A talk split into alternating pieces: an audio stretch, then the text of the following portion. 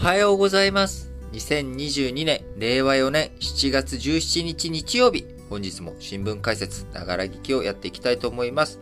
えーまず最初の話題、丸一としては、まあ、昨日の、あのーバイデン大統領のね、中東歴訪、こちらの続報という形で、えーサウジアラビアあとね、えー会談したわけですけれども、えーその後、サウジアラビアで開かれた湾岸協力会議、えー GCC、えこちらにはね、中東諸国、湾岸諸国が集まる関連会合、えこちらにバイデン大統領、昨日16日に出席しましたけれども、えサウジアラビアに原油の増産、えー個別に求めたことに続いて、この GCC の会合でも、えー湾岸諸国、産油国に対して増産、原油をね、えーいっぱい市場に供給してくれということを働きかけました。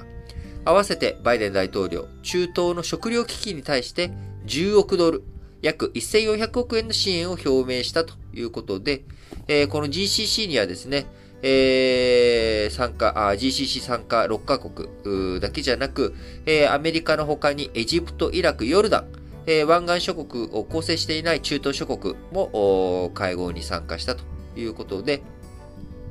えーこちらでね、あの原油の増産、なんとか増やしてくれというお願いをしたわけですけれども、えーそちらに対してね、あのサウジアラビア、えー共同声明、アメリカとの共同声明の中で安定した世界のエネルギー市場を目指す方針、再確認したということを言ってはいるんですけれども、えー実際にじゃあ増産するのかとかね、えー増産するとしたら規模はどの程度なのかという、まあそういったことについてはフレーズということで、えー今回の、えー会談、会合については終わってしまったというような感じですね。えー、OPEC プラス、産油国とね、えー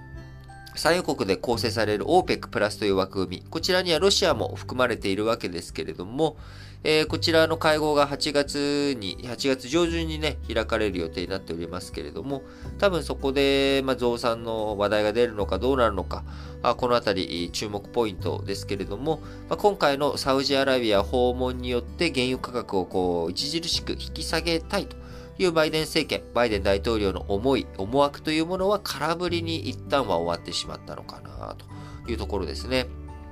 で、その一方で、えー、こう、バイデン政権、ずっとね、その、昨日もお伝えした通り、カショギさんっていう、サウジアラビア出身の著名なあジャーナリストの方がいるんですけれども、えーこのカショギさんが殺害された、えーこの殺害された事件に対して、えームハンマド、サウジアラビア皇太子がですね、えー今、権力者、実力者として、力を持っている、えームハンマド皇太子が、えー殺害に対しての指示を出したという疑いがあり、えーアメリカ政府としては、サウジアラビアの、このムハンマド皇太子が関与したということをね、えそれを認める報告書。トランプ大統領時代にはトランプ大統領は、んなことはないよっていうふうにしていたんですが、えー人権を重視する民主党政権に切り替わったバイデン政権としては、これはもうムハンマド皇太子のね、関与というものはあったんだという認定をしました。なので、えーアメリカとしてはね、人権問題、えーこちらを抱えている相手ということになり、えーサウジアラビアとの交渉とかそのあたりについては、ムハンマド皇太子とはね、ちょっとこの状態では正式な対等な関係というふうにはいかないので、あくまでも、えお飾り気味にはなってるんだけれども、えサルマン国王、えサルマン国王という人がカウンターパートだと、バイデン大統領としては。というふうにして、今回も、ね、えサウジアラビア訪問した際に、まず、サルマン国王と会ってということをしたわけですが、えサルマン国王との会談、会合については非公開となり、え写真についてもね、ほとんど出ていないという状態ですけれども、ムハンマド皇太子との会談については、え公開での会合となり、写真もね、いろいろとたくさん出ているということになり、サウジアラビア国内ではね、ムハンマド皇太子の、えーその権威というか、あアメリカ大統領がね、ほら、しっかり会いに来てくれたよという、まあ、こういった親密アピールに使われてしまっているという、まあ、こんな形になっているのが現状。ですかね。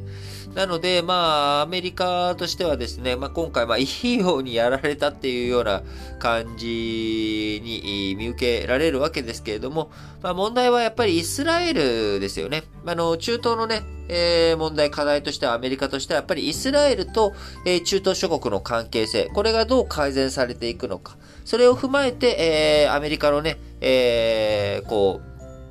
仮想敵国というか、アメリカのね、敵対、アメリカが敵対視しているイラン。ここと、えー、どういうふうに、サウジアラビアやイスラエルがタッグを組んでね、えー、向かってくれるかというところですよね。まあ、日本と韓国も、えー、中国とか北朝鮮、ロシアと向き合っていく上で、えー、アメリカにとってね、日本と韓国というものを仲良くしてほしいなというふうに思っているわけですが、まあ、日本と韓国よりひどいとは思うんですよね。日本と韓国の方がまだマシだと思うんですけれども、え中東、やはりイスラエルと中東諸国の関係性っていうのもね、あの、なかなか厳しい、大変なものがあると。ところが、まあ、イランに対してとかね、アメリカとの連携、えー、協力関係という意味では過去個別にはあるわけですから、え、これをしっかりと連携タッグを組んでね、やっていこうよ、やっていけるようにしようよというところもアメリカは非常に強く思っているところなので、まあ、今回のバイデン大統領の歴訪、えー、に伴ってね、そのあたりについてもどういう動きが今後出てくるのかというところをしっかりと見ていきたいなと思います。